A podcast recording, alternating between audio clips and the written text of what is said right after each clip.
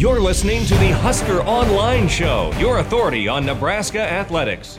Nobody else sells out their stadium, or very few sell out their stadium, so we can't go out and uh, not play a game. Um, 80, 87,000 Nebraskans are going to show up to watch us play, and we owe, we owe it to them to play a football game. So I don't think we'll ever go down that road because of the support we get and the unbelievable amount of fans that show up at our spring game. I was like, you know, we're going to come out. I've been in some spring games before. We came out of that thing last year, and I think all the coaches kind of got a little chill. That was pretty cool.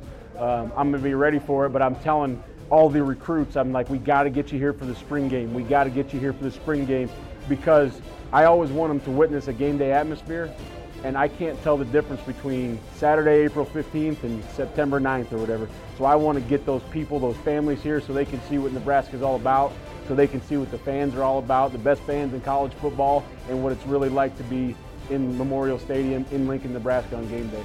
I'm looking forward, like I said, I'm looking forward to come out and and seeing the fans. You know, I love to be I love to see these fans. and awesome, best fans in the country. So I'm looking I'm looking forward to seeing that. Um, but also, but, but I'm also looking forward to seeing the guys go out and, and have fun. They're putting a lot of blood, sweat, and tears this spring and um, done everything we asked them to do. And welcome here to this pre red white edition of the Husker Online Show. Sean Callahan, Robin Washut, Nate Clouse as Nebraska will kick it off 1 o'clock it's a live BTN television broadcast. It's been a while since Nebraska's gotten the good BTN live window. I think last year they had an 11 a.m. live window. This year they get the one o'clock prime spot. Uh, I think the rest of the country's finally caught on. Nebraska spring game is worth giving a good spring game television spot to, as lots of games will take place here on Saturday. By far the busiest day, but Nebraska gets one of the better windows uh, to showcase a sellout crowd. And guys it's, it's it's remarkable when you just think about i've watched a lot of spring games on tv the last two weeks and it's a joke. I mean there's there's nobody there. Nobody.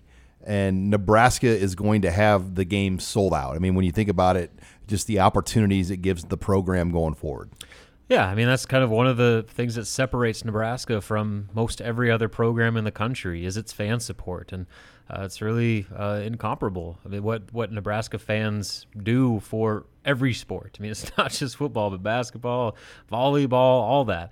Uh, they they get on board with teams and with you know kind of the momentum behind Nebraska. They've sold out two straight spring games, you know, within hours of tickets being on sale. Uh, and so you know, Frost uh, earlier this week was asked about. Uh, you know the, the idea of you know, other schools kind of just either paring down their spring games you know to just kind of inter squad scrimmages uh, or canceling them all together.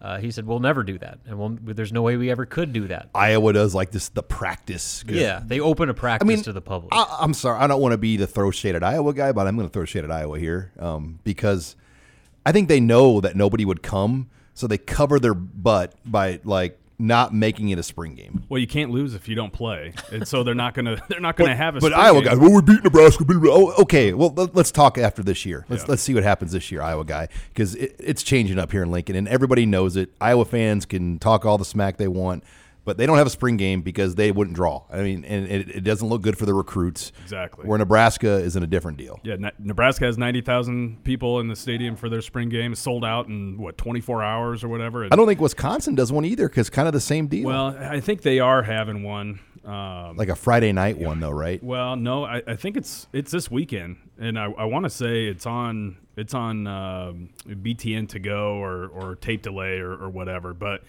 but yeah, I, I highly doubt that they have more than you know ten thousand people. I I don't I don't even know, Michigan don't doesn't draw, draw, more than like twenty or thirty no. at theirs, which. But the Michigan fan is a little bit more elitist. You know, they don't have. I don't know. It's a different fan base compared to like Ohio State. I think when you kind of yeah, compare, well, even like a Notre Dame, like they they hardly sell out their spring game at all. So, I mean, you just go down the list of the blue blood power programs around the country, no one even comes close to Nebraska. I mean, maybe there are Alabama. a few in the South Alabama, that would Auburn, rival it. A and M. Uh, but you know, that, that's that's kind of the, the part of the country that Nebraska is rivaling with, and so uh, you know, I get I get it why some programs, you know, especially if you're not getting anybody to come to the thing, why have it? Uh, for the risk of injury, you know, we've seen Nebraska really have to kind of patchwork things together with I remember a year or two ago they had like four scholarship corners available to like try and distribute between two teams. And so, I mean, there's some like logistics that go along with it as far as like your roster is concerned that make them a little bit of an inconvenience. But again, for Nebraska, that the spring game is one of the most special things about this program because it really highlights just how passionate and supportive uh, this fan base is. And you know, from a recruiting standpoint, there may not be outside of the actual game day experience a better situation to show showcase that uh, than than that spring game. Especially now that the recruiting cycle has been sped up so much, and kids are wanting to make a decision early. Um, you know, they're wanting to, to have the recruiting out of the way before their senior season even starts. So, what better way to, to get a feel for what it's like in the fall than to come to Nebraska's spring game uh, that that's sold out? And Nebraska can kind of hang their hat on the fact that really no one else uh, compares with with what how they do it. So, uh, it's such a huge advantage and and like you mentioned, Robin, all the other sports too. You know, whether it be basketball or baseball or you know gymnastics or even you know rifle or whatever. I mean, uh, that's such a perfect example to say this is what our fan rifle? base is Did you drop a rifle in there? Yeah. Uh, but I mean, I'll every, bet you they lead the nation in rifle attendance. They just hired a new coach, by the way. New coach came in. they in. did. Just jump into a conclusion there. No, no facts. yeah, no facts. I think the challenge, though, and you know, it, it's how much do you play your guys? Because you can't sandbag this deal. Like a, a, lot of teams, like TCU, canceled their spring game. Mm-hmm. I Iowa's not having one. Um, a lot of people have just gone to sandbagging it altogether because of the injuries, or they don't want to put themselves on TV to show film of what they do. I mean, there's a lot of reasons why. Um, but for Nebraska, they can't do that. I mean, they've got to put on some sort of a show for 90,000 people. I mean, it would just be a disservice to the fan base that have shown up to mm-hmm. do this. So how much do you play Adrian Martinez? What do you do with some of these other key guys? Because a number of guys, Robin, you can go through. I mean, some of the guys that we know that won't be in this game for sure. Obviously, Nick Henrich mm-hmm. out for an uh, extended period of time with a shoulder, but there's going to be a lot of key guys not playing Saturday. Oh yeah, I mean J.D. Spielman, I'd be surprised if he plays. Uh, obviously, Maurice Washington's not going to play. Uh, Wan'Dale Robinson's not going to play, and so I mean, all kind of the, the big names that people would want to see are probably going to play at most a series or two. And again, that's something that as a fan, you kind of got to acknowledge that yes, this is a, big event for you essentially, but uh, there's also a, a, season to worry about. And the last thing you ever want to do is get a key guy like that to get hurt, then jeopardize his playing time in, in any shape or form. So, you know, they're going to put those guys out there. The quarterback shouldn't be in no contact. And I guarantee you, Chinander is going to yell at those defensive players to stay the heck away from Adrian Martinez, let him complete some passes, whatever, and then get him out of there. And then maybe you can go, you know, put some put a little more heat on uh, Noah Vedral. Matt Masker, take the green yeah, jersey Matt off. Masker, poor, poor Matt Masker. Sacrificial lamb. Well, remember, speaking of all-time great spring game stories, Joe Dailey. I mean, they were just, I don't know. I mean, he's a great guy, by the way. I'm not saying anything bad about Joe, but they were trying to process him or get yes. him out of here. Threw him to the wolves. And Bill Callahan put him on like the team of all the third-string guys and they were running like stunts and yeah, twists up, and like, blitzes. Engage eight blitzes. yeah, they, it, threw, they threw everything at Joe, Joe Dailey, in, the in that game. makeshift offensive line oh, that he had. Terrible. Would, and he was the starter. I mean, he was the starter the year before, and they put him on like the scrub squad just to get killed by well, Carriker. Wasn't it after that that uh, spring game where he called out he, Callahan? Yeah, he called him Billy C. The puppet master. Puppet master, Billy C. He was he he, well, he was, was gone. Times. He was gone pretty quick. Yeah, but he knew he was gone. He had Zac Taylor, and he had a sane version of Harrison Beck that he thought at least coming in at that point, and. Uh, but yeah, it was that was I mean, there's always lots of good spring game memories. I mean, I, I think in general though, you got to give Steve Pederson credit for making this thing what it became because the very very first spring game he was involved with was 04 and he brought back every single Husker in the NFL, every one of them. They paid for him, they put him in the embassy or wherever, fed him, and they did this like huge introductory thing with all 27 or whatever it was guys and that was like it ramped it up a notch i mean i, I can remember the 02 the 01 my early spring games calling those games on KRNU, and the crowds. I mean, it was okay, but there was just not a lot of pop. Pederson made that thing a show, and I know he did a lot of things wrong, but he's the guy that probably built this thing up to what it became to kind of get the fan base more engaged. Yeah, there's no question about it. I, I think that um, it went from being just a practice that still a lot of people would want to go see and, and get a glimpse of, of football in, in the middle of spring. But it went from being like that to being an actual production and uh, to being you know the event uh, of the spring that that you had to go to. Um, it, it, so you, you, do have to give him a lot of credit, and, and it turned into a huge recruiting tool. That, I think that's when and Tim Cassidy Tim too. Cassidy did a, you know did a, a terrific job of, of kind of capitalizing on that and everything. But uh, but yeah, we, we use the spring game as as a huge recruiting tool, um, and, and still you know even today that's what it is. You mentioned that the first Bill Callahan spring game. Remember the very first play? Yes. You know there was all that build about The the, shifting? West Coast. The shift. Like three guys shifted at once pre-snap, and there was like a gasp uh, uh, in Memorial Stadium. Pick the West Coast. Well, Callahan was also the first guy to get the spring game on TV. Yeah. Um, because this is pre Big Ten. We were in Nebraska's in the Big 12. He somehow got the NFL network to air the Nebraska spring game going into the 07 season. So um, Sam Keller was on NFL network and they, they tape delayed it. But that was, I mean, somewhat of a big deal. I mean, Nebraska got their game on TV. And I remember Nebraska, I was sideline reporter that year for Husker Sports Network, and Joey Ganz played against Kansas in that game, and there was no film on Joe Ganz. And KU's sideline guy was telling me that they had to watch the NFL Network broadcast of the spring game to get a better read on Joey Ganz because they had any film on the guy. Um, but yeah, I mean, so there is some when spring games are on TV. Don't kid yourself.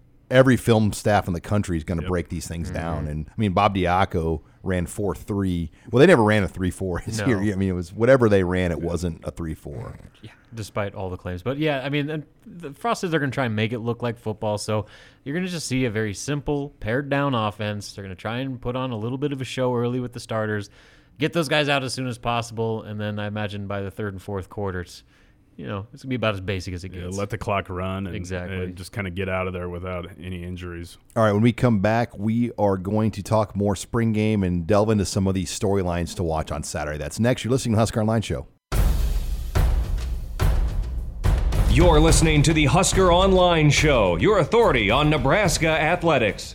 Um, the biggest thing with Nick is um, we're going to be smart with him. He's got a really good future ahead of him, so we're going to be really smart. And the uh, the new redshirt rule helps out everybody. This this case is no different. Where if he's not ready to go at the start of the season, um, we can be really smart when we use him. And you know, if you use him for four games, he still gets the redshirt year. So we'll be really smart, and we're going to have his best interest in mind when those decisions come.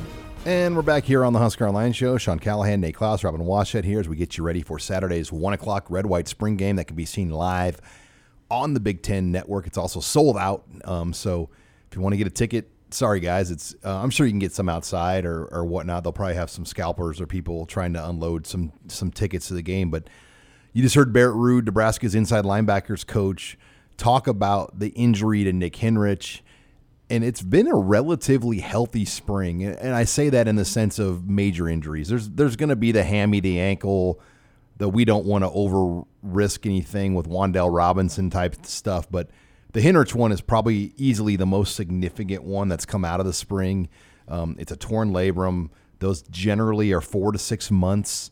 Um, so you know he, he he's got the flexibility. You heard Barrett Ruud there that they could try him next year if they want to, but he's got the redshirt rule, and it worked out last year with Honas where he was able to play four in redshirt.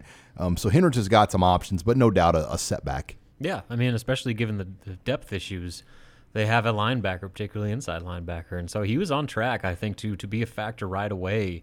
Uh, had he been able to stay healthy, and so obviously that further pushes the need for guys behind him to step up, and they're going to count on some even less experienced somehow uh, guys to you know fill that void uh, with an already thin ro- uh, rotation. So uh, you know certainly disappointing, but again with that redshirt rule, that is such a huge advantage. It should have been done a long, long time ago to where not only is he going to be close to being ready for the start of the season, you can be extra cautious with him and go, you know, a month and a half later and still get your four, four games of playing time, which will be extremely beneficial for him, you know, in his development going forward. Well, yeah, I, I think that's the most important part. I mean, even if he's not ready or officially cleared until you know October or whatever, he could still get some get on the field and and uh, get some experience under his belt heading into uh, the you know next season without really burning a year of eligibility there. So uh, that's a big deal. But you, you, you, hurt for him because he, he does extra work to graduate early and, and to get Both on him and. Hickman. Yeah, both those guys. And and now Hickman had a had a shoulder, um, you know, cleaned up, or I, I'm not sure exactly what the the issue was there, but he had kind of a lingering thing from the season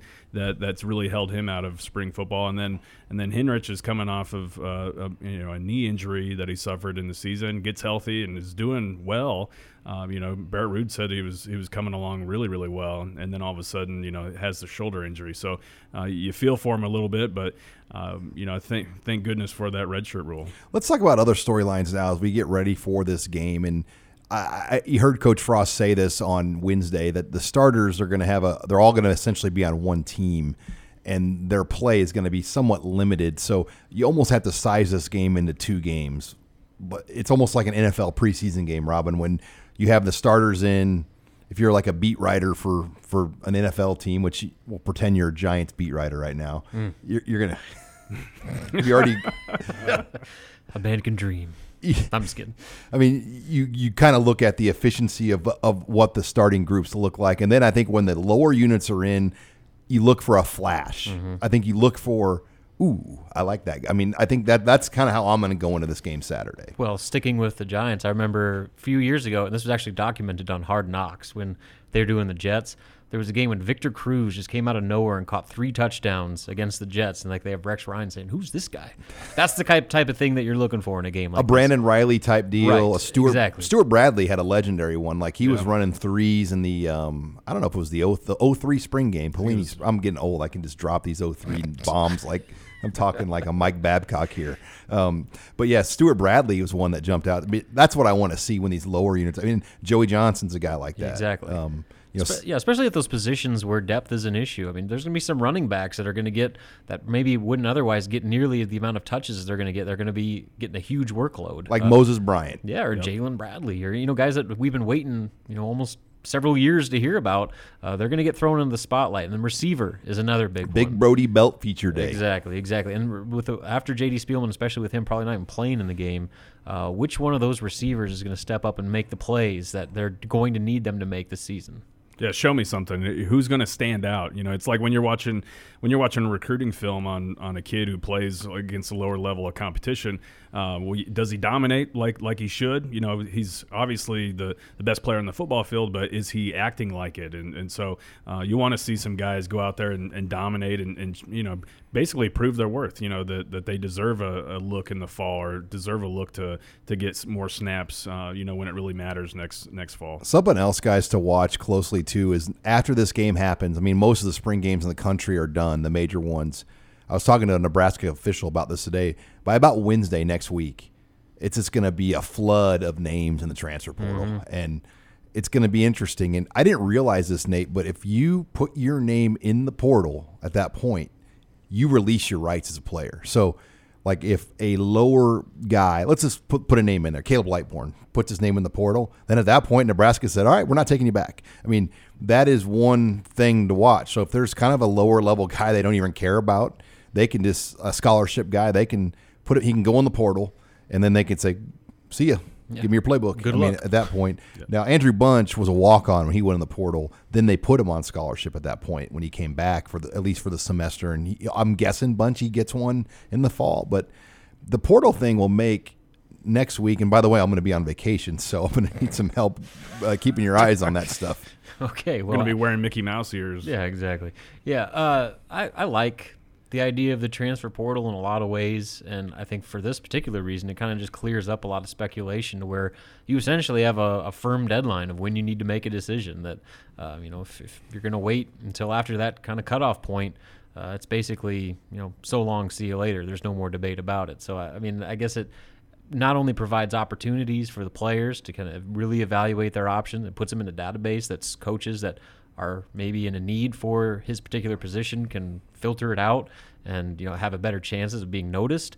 Uh, but it also allows the schools to kind of turn the page on their roster and start addressing needs that potentially could open up when spring ball finally comes to a close. Yeah, I, I like that the the players have you know I guess a little bit more control over things here, but at the same time, it's going to be crazy. I mean, this is going to be. I mean, for so many years we've talked about college basketball and the number of transfers and and that, but college football is going to be right there, if not you know um, you know, just as many transfers as college basketball. It, it's going to be pretty wild. Now you're going to start seeing guys who have played at like three different schools. Mm-hmm. Um, that's going to become much, much more common. Well, and if they can get waivers, I mean, the Tate yeah. Martell, um, Justin Fields, Fields, Fields type of waiver, yeah. Noah Vedral waiver, and Noah Vedral was like the first guy to probably get it. I mean, for at least he still he had more of a case than like I, who what was Tate Martell's case being a you know what. Yeah.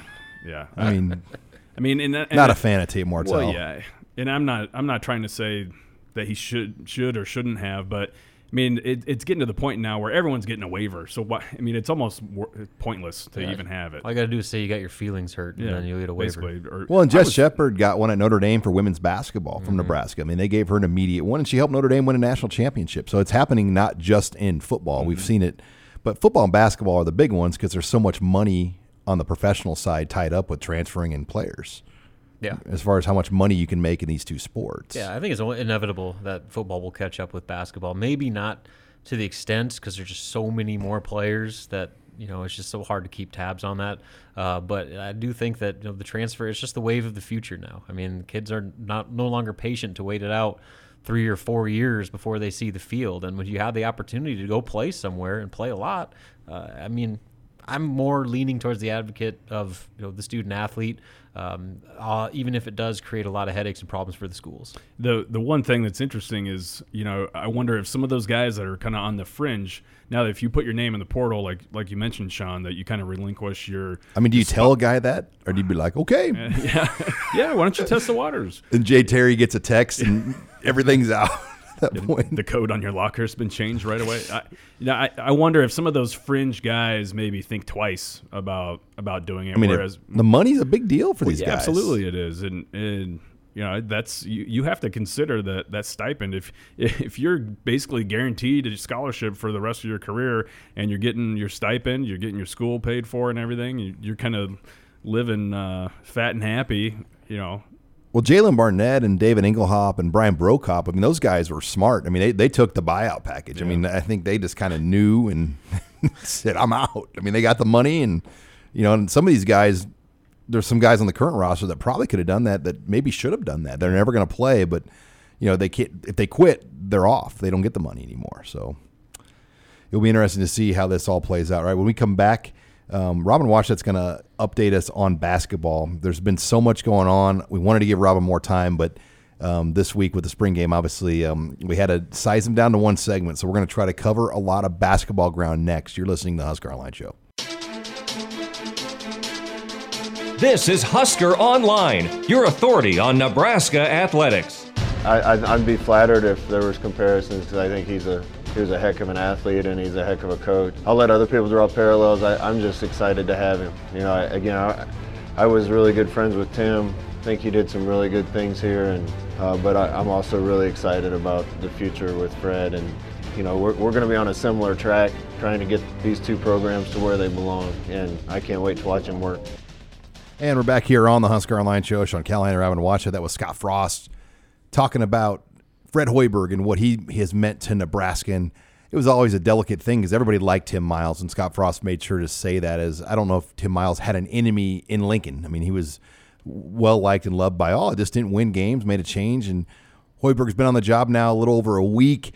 Robin, first of all, let's start staff. What's the latest as far as money, as far as everything. Give us an update on kind of where things are at with Hoiberg and kind of assembling this coaching staff. Okay, well, as of Wednesday, uh, we obviously know Matt Abdelmassih is the first full time assistant they hired, but uh, sounds like Armon Gates is basically set to be uh, one of the other uh, one of the other three uh, full time assistants, and he's going to be retained. And I think it's just a matter of working out his contract and kind of maybe restructuring salary or, or whatever it may be. Uh, but he will be the, probably the second, third time, or third full time assistant, and then after that, the big question is who will be the third guy. Um, you know, we've had a lot of names kind of get floated around.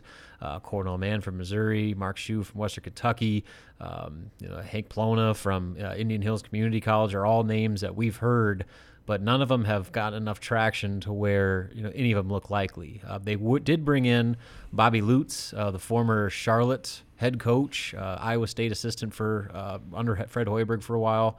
Uh, he's going to come in in kind of a new role as a special assistant uh, to to Fred Hoiberg, and you know obviously with Mark Boehm kind of being um, removed off basketball in the athletic department uh, that kind of opens up the, the flexibility to get How much money are they paying Lutz? Have they said? Know. They have not said. Uh, it hasn't even been officially announced as of this recording of the podcast, but uh, it's basically all signs. We we reported this a few days ago that was going to happen, and uh, it's just a matter of what exactly his roles are going to entail. I would envision it's going to be similar to like what a Matt Davison or Jared Lamprick does uh, with Scott Frost, kind of that middleman uh, between the athletic department and Fred Hoiberg, who you know helps you know, not only on the court but definitely with some of the other stuff that entails with being a head coach uh, at a program like Nebraska. So uh, definitely someone that just to kind of help Fred along in the process. You know, he's a, he's a guy that has 37 years of coaching experience, so he's seen it all. And so the big question now is who is going to be that third assistant. And right now it's just kind of rumors at this point and really not, nothing of substance as of yet. And you mentioned Abdelmassih. Uh, he's making three hundred and eighty thousand dollars. Um, that right now, Robin, would be the second highest uh, salary here in the Big Ten for assistant coaches right now, at least according to last year's numbers. Um, Ryan Payton or Pedon from Ohio State mm-hmm. made three hundred and ninety-five thousand. The next guy after that was Orlando Antigua at Illinois at three fifty. Then the next guy after that this past year was Kevin Broadus at Maryland, 327. So kind of gives you an idea. I know we're used to football salaries, but mm-hmm. man, that's huge money for basketball. 380,000. I mean, that's enough money to get guys to leave jobs. There I are mean, not many people making over 400k. So when you're paying a guy at 380, I mean that's, that's now Kentucky pays like don't they pay? That's Kentucky. And how much are the shoe companies yeah, paying those guys? Exactly. So I mean that, that's a different different ball game. You're talking about comparing Nebraska to Kentucky. Well, like as far as like Kentucky, does Kentucky have an assistant making a million? Mm, I don't know that for a fact. I, I thought I would, heard that before, but wouldn't surprise me. And their coach is making eight or nine million. So, uh, yeah. Uh, but uh, as far as that salary is concerned, I know Bill Moos made the comment during Hoiberg's introductory press conference that there was a million dollar pool for salary, and I was able to clarify that is for the three full time assistants. Yep, just the three guys. So it doesn't have anything to do with uh, Lutz, uh, with Bobby Lutz or uh, the, director of basketball operations or any managers, video coordinators. It's just for those assistants. And, and Armon so, will probably make about the same. I can't imagine. He was, yeah, he was around the 260, 255. 250 mark. Yeah, so I would imagine it's probably. You think they could bump up to 300k if they wanted. I don't know. I mean, I think in the situation like them, they got the leverage over him. Like yeah. he didn't have a job, he wants to stay. I, I, I bet you they just roll him over, and then they have enough. They have way more money than to pay the other guy. Yeah, I mean, then then you're talking about some serious money. If that third full time assistant, I mean, they could they could get a dude three fifty, big time dude. You, could pay close to three fifty at that point, right? At least. So yeah, you could have two of the three highest paid assistants in the conference. Now recruiting, transfer stuff. I mean, we only have about four minutes left here, Robin. Yeah, so I'll, I'll, run it down real quick. So as far as this weekend is concerned, uh, they're going to have several official visitors. We're still waiting to get the full list, but two that we can confirm are Jervay Green, uh, the signee uh, from Western Nebraska Community College. Uh, he's going to come. At, he had a, a, really good in-home visit with Hoiberg last week. Uh, wanted to come back to Lincoln for his second official uh, since last fall because of the coaching rules. He's able to take a second visit. he he wants to make sure that it's still that family feel because basically it's a completely different team uh, from when he was here uh, back in the fall. So I, I, think as long as that goes well, uh, he plans to make a decision, you know, by Monday. I think after that visit, so about whether he's going to stick with Nebraska or open up his recruitment. So kind of waiting on that. The other one is Maurice Calloo, uh, a transfer from Oklahoma State, who you know didn't play a lot, but was kind of starting to become more of a, a fixture. You know, when he before he was dismissed at midseason for apparently like riding around with a couple of his teammates and shooting out windows with a, a pellet gun and so, yeah, uh, I don't know all about that backstory, but clearly Nebraska's not worried about it to the point where they're bringing him on an official visit. So those are two of the visitors officially that we can confirm. And then I would imagine there's going to be obviously a few more like uh, official visitors and also probably some unofficials uh, that will, will, make their way over. Uh, and then uh, Hanif Cheatham is going to visit the weekend of the 19th through the 21st. He's a transfer from Florida Gulf Coast who was before that at Marquette and was one of Marquette's better players uh, for three years. And so, I mean, he's he could be a big time uh, graduate, immediately eligible transfer that uh, is certainly going to be a priority.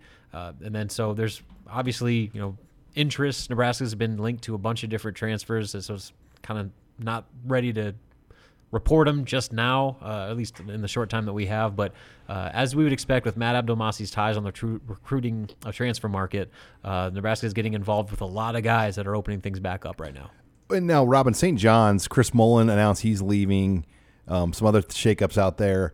A lot of guys have either declared or put their name in the portal. I mean, do you think any of these St. John's guys with the connect, the natural connections, are a real possibility for Nebraska right now? It's hard to say because like it seems like it's kind of an unwritten rule now. Like especially if it's kind of an ugly breakup, just for guys to take recruits or players from a team to their next school.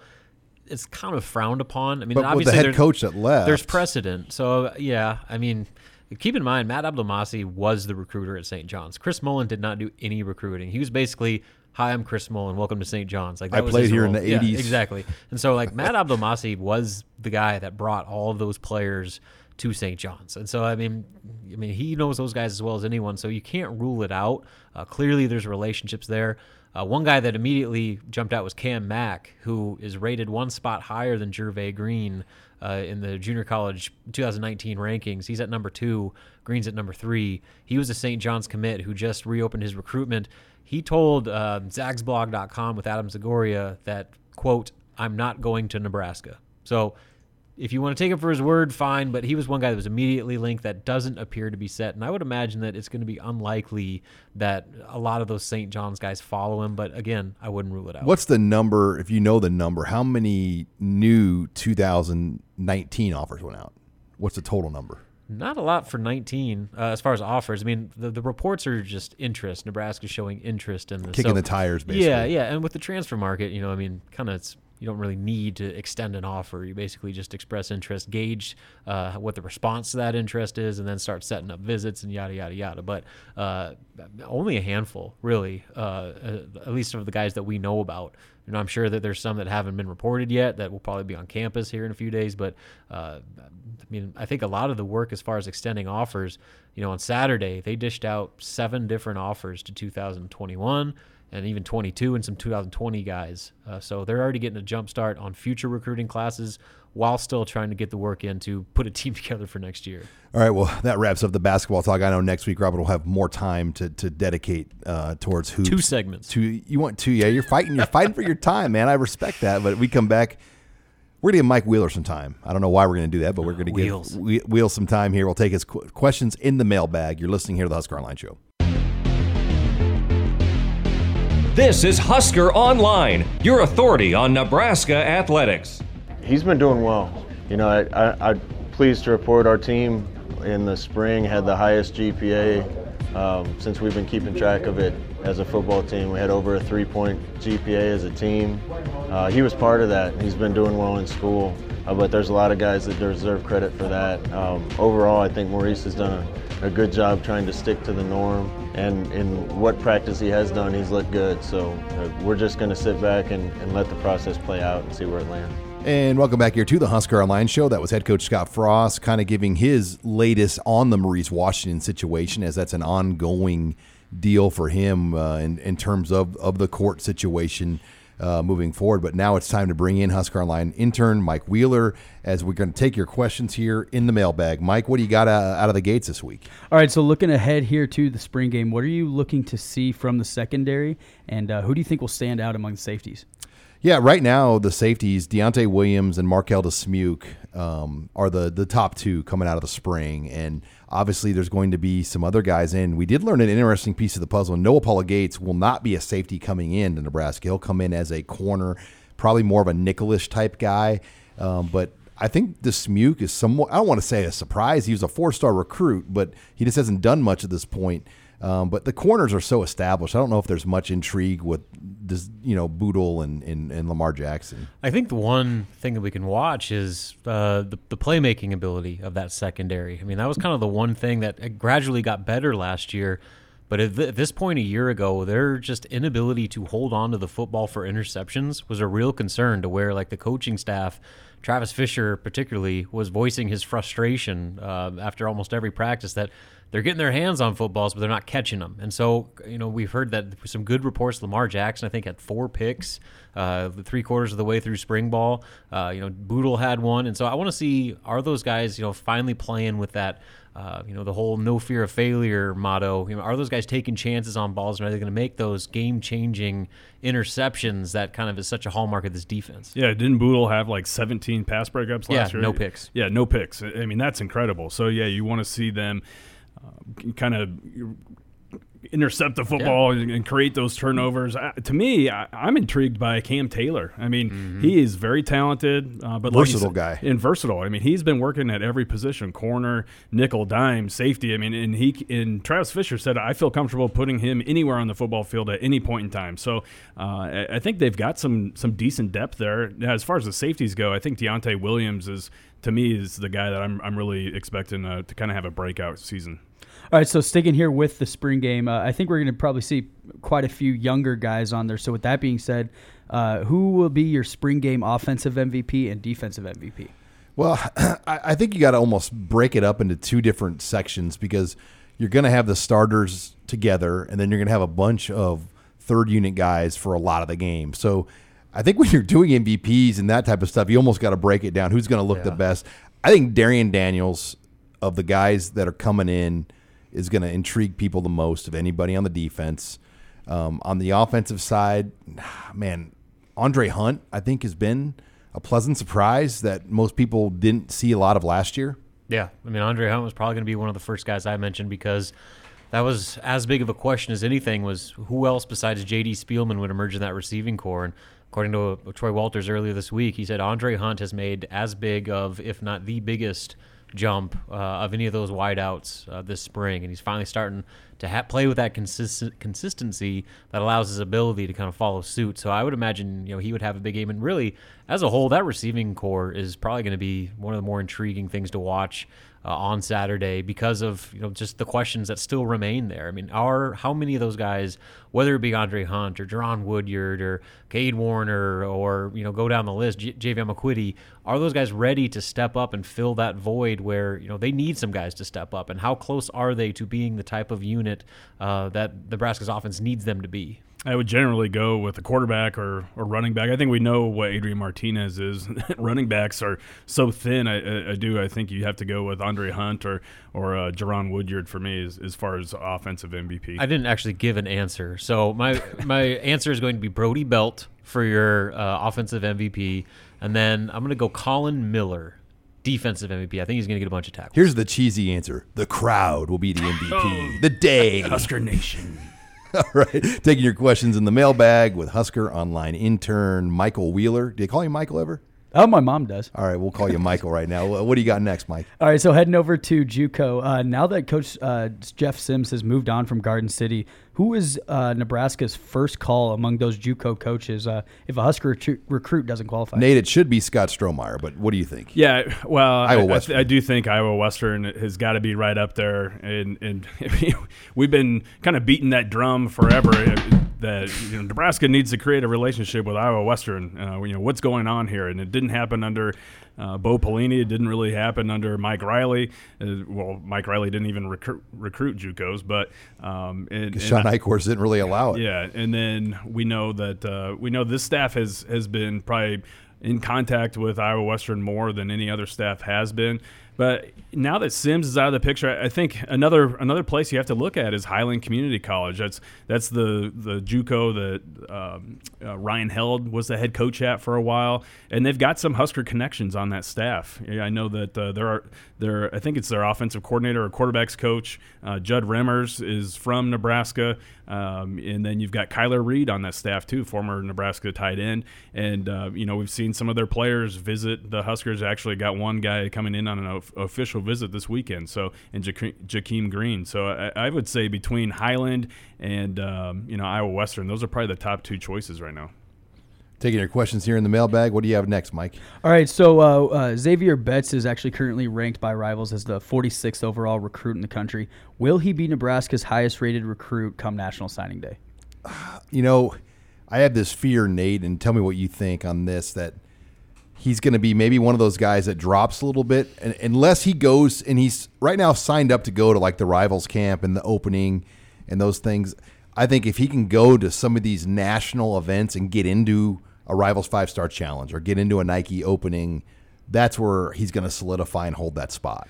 Yeah, but at the same time, he hasn't gone to any rivals camps or anything like that, and he's still ranked this high to begin with. So, in, to me, I think the the one thing that, that may you know cause him to slide a little bit is is if he doesn't have as productive of a senior season, or you know if if they kind of factor in uh, his potential academic status uh, going forward. So I, I, I do think you know a lot of it obviously kind of is determined on you know how many uh, how many other top ranked guys Nebraska gets. You know, I, I, could see a situation where if Nebraska lands a guy like Turner Corcoran, where he shoots up and maybe even approaches five star status and um, you know obviously you know be ranked in the top 20 top 25 guys and he or, will turner corcoran will go to like the st louis. I mean he goes to everything. Yeah yeah like he'll be there. Yeah he's he's not a guy that that uh, you know is, is afraid of, of competing. He, he always puts himself out there. So um, yeah I, I, think that there's a, a good chance that, that betts is the highest ranked guy but at the same time i, I think there's going to be a couple other commits that end up kind of challenging him for that position. All right you got time for two more mike. What's next? All right so on wednesday uh, head coach Scott Frost uh, made it known that there was that injury to Nick Henrich. Uh, so,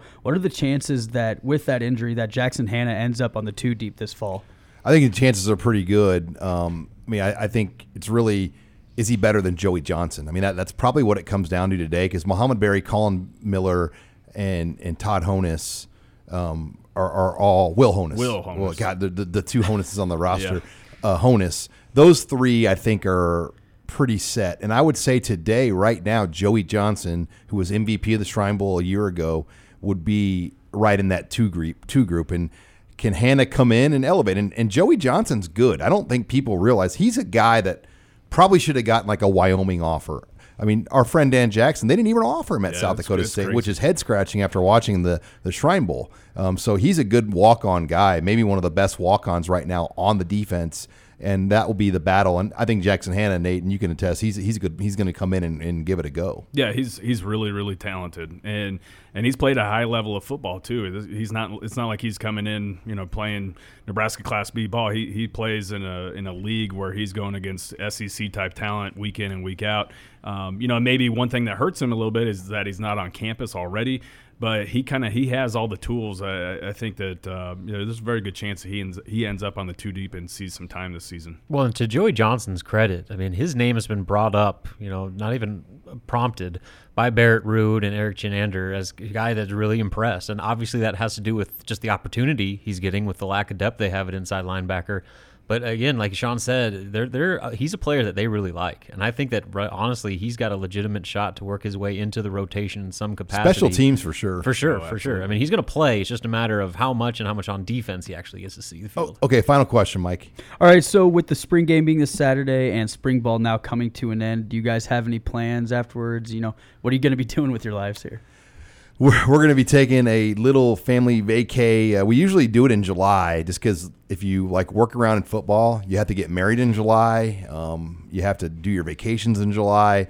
This year it worked out with Easter and my daughter's school, my wife's school. We're going to go to Disneyland in California um, and burn through some Marriott points and go out there and enjoy um, four days in Disneyland. So wish me luck uh, traveling with two kids. Um, we are avoiding LAX. Um, that's one thing I've Clutch. learned of Nate Clouse traveling through LAX many times that that would not be a place I'd want to expose my children to. Nope.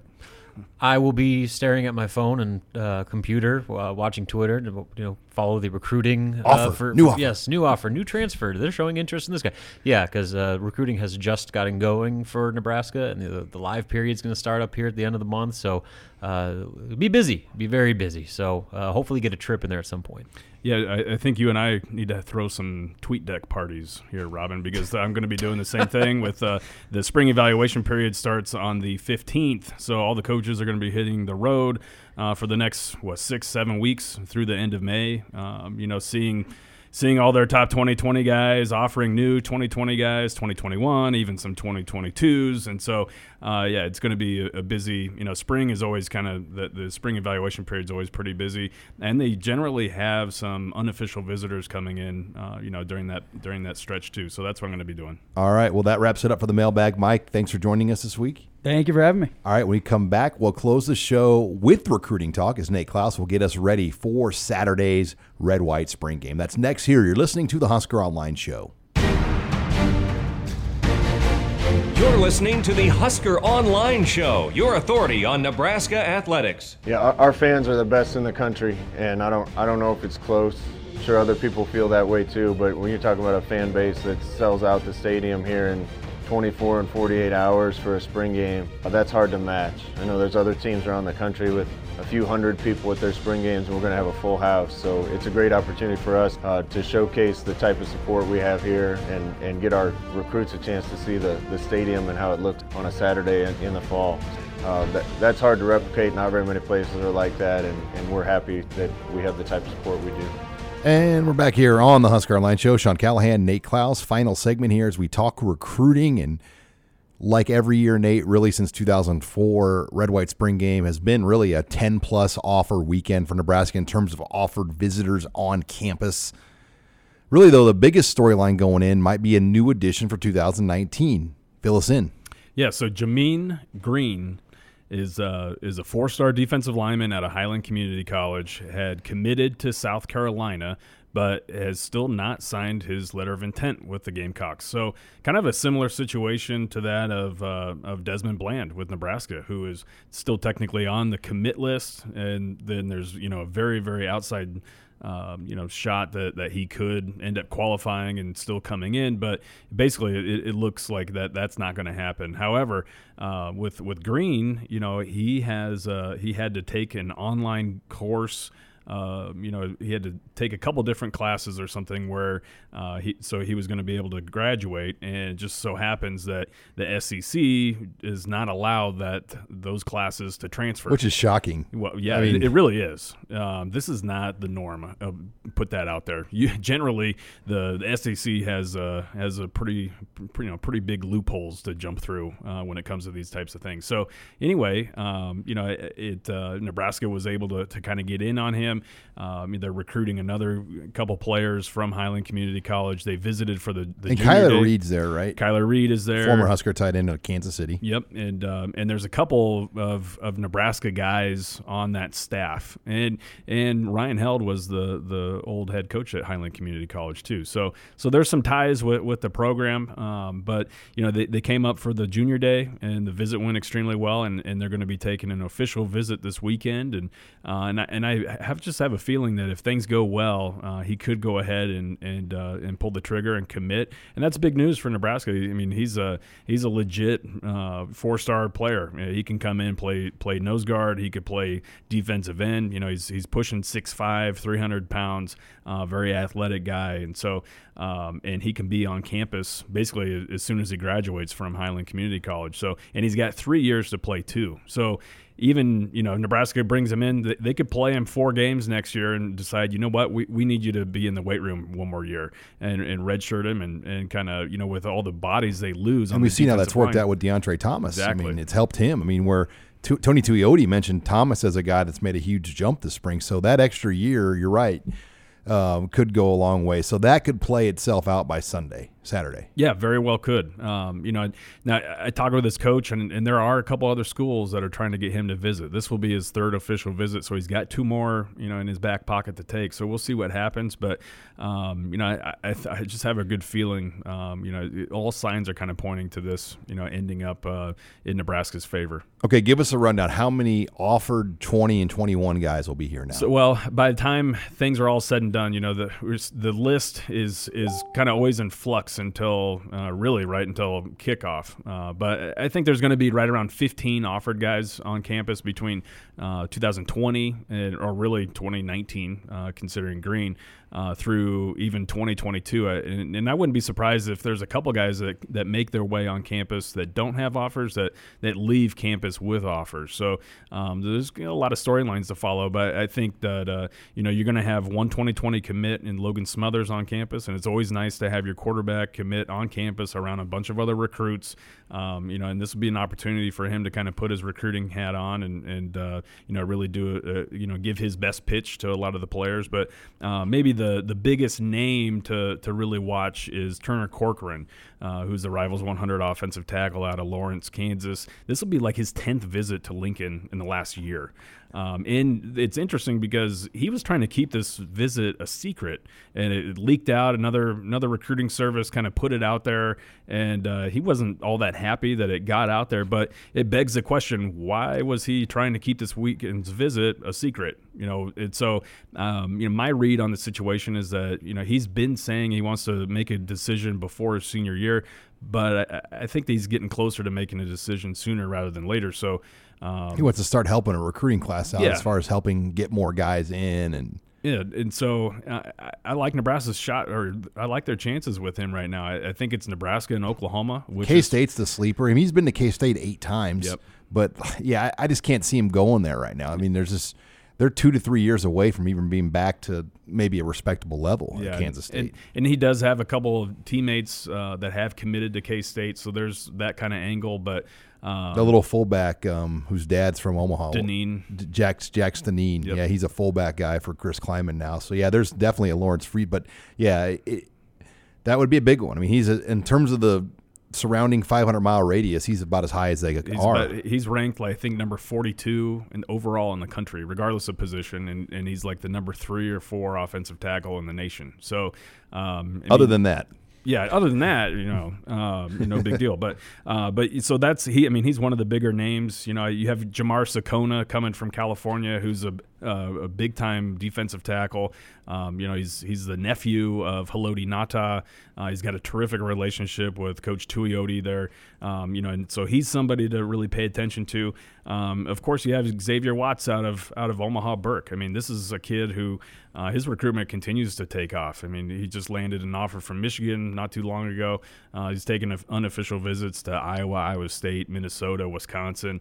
Um, you know, he's going to, to Notre Dame. Um, he's talked about visiting Michigan. So, um, you know, I, I, think that he's a guy that you've got to, to wrap up, and, and this could, you know, this this weekend's visit could go a long way in, in kind of making that happen. But, um, you know, you got some guys from from Arizona. I mean, you got really from coast to coast, you've got players coming in, plus a good mix of 500 mile radius offered guys. So, I mean, it's it's a really pretty solid group, especially when you consider the fact that there's over 80 spring games this weekend across the country. Everyone's doing it because the recruiting starts, yep. and, and you get seven. I mean, we added it up. Um, there's seven weeks mm-hmm. that you get, so you only get so many days. Uh, it's like a certain amount of days divided by your whole staff. Yep. Um, but everybody wants to maximize the seven weeks. Yeah. It, one and. Um, you know, the the next weekend or the following weekend is Easter. So I mean, that's not necessarily. And then Memorial Day is one of them. Yeah, and, and so um, you know that's uh, this it just so happens that this is kind of the, the ideal weekend to have it. But yeah, from from between FCS and FBS schools, there's over 80 spring games across the country, and the ACT, and the ACT, and the St. Louis opening event. Yep, you got St. Louis opening, uh, plus not not to mention you know any other spring sports activity or track meets, baseball um, games, proms soccer. are start, starting up. So I mean, there's a lot of there's a lot of uh, you know things on the on the docket that kids kind of had to schedule around, and so uh, all things considered, uh, this is a pretty darn good, uh, you know, spring game visitor list that, that we've been able to confirm so far. And, and I wouldn't be surprised if there's a couple extra, you know, surprise visitors that make their way to Lincoln. Now, Nate, they have 13 official visits they could have used after signing day. We know Nash Hutmacher, who had a great visit to Lincoln last weekend, was one of them. How many now will they be? How many after this weekend of those thirteen so, are left? Uh, Green will be number, uh, number two. Tw- yeah, he'll be number two. So they've got eleven to use after this weekend, um, and you have to figure, you know, probably three or four, maybe Grad transfers. up to five on grad transfers. I don't know. I mean, they've got three spots uh, that they could, uh, you know, realistically fill yet in this 2019 class, and so, uh, but I, and, I, and they'll probably use a couple in June on t- some 2020 kids, and um, and I do think they would like to be able to to have a couple in their back pocket that they could roll over into next year's as well. So So you can you can get 56 or 54. you get 56 plus you can carry as many as five over. So then you could hopefully be at 61. 61 ideally, um, you know, heading into the 2020 cycle. And then they'll be in really good shape for the next year. Like that 13 is going to be closer to 20, maybe, hopefully, Mm-hmm. It's still low. I mean, it's kind of been a catch up game because of Mike Riley using so many visits before he got fired that led to no commits, where they've almost had about a thousand on their visit commit deal. And so that will obviously get better each year. Yeah, Ryan Held said this week that last year, I mean, they had to bat 80% on their official visitors, um, you know, to just because they had a lack of visits. And, and so it, it has gotten a little bit better. Um, you know, they only had, I think they had two official visits uh, in their back pocket at the end of last year's cycle. And, and uh, you know, a couple of those, they went to grad transfer, um, you know, visits. And, and so now they, they have 13. They're, they're using a, a couple, but they'd like to ideally roll at least five over uh, to have a total of 61, the max 61 that you can use. All right, it's going to be a very, very busy weekend in Lincoln. Obviously, red white spring game, 1 o'clock here Saturday. Then Nate Clouse, Mike Mattia, um, Brian Munson will have you updated on all the recruiting news from the weekend. We'll have full coverage of baseball at Penn State and obviously anything with basketball. Robin Washut will keep you up to date. So make sure you log on to huskeronline.com. Thanks again for joining us this week on Husker Online, your authority on Nebraska athletics.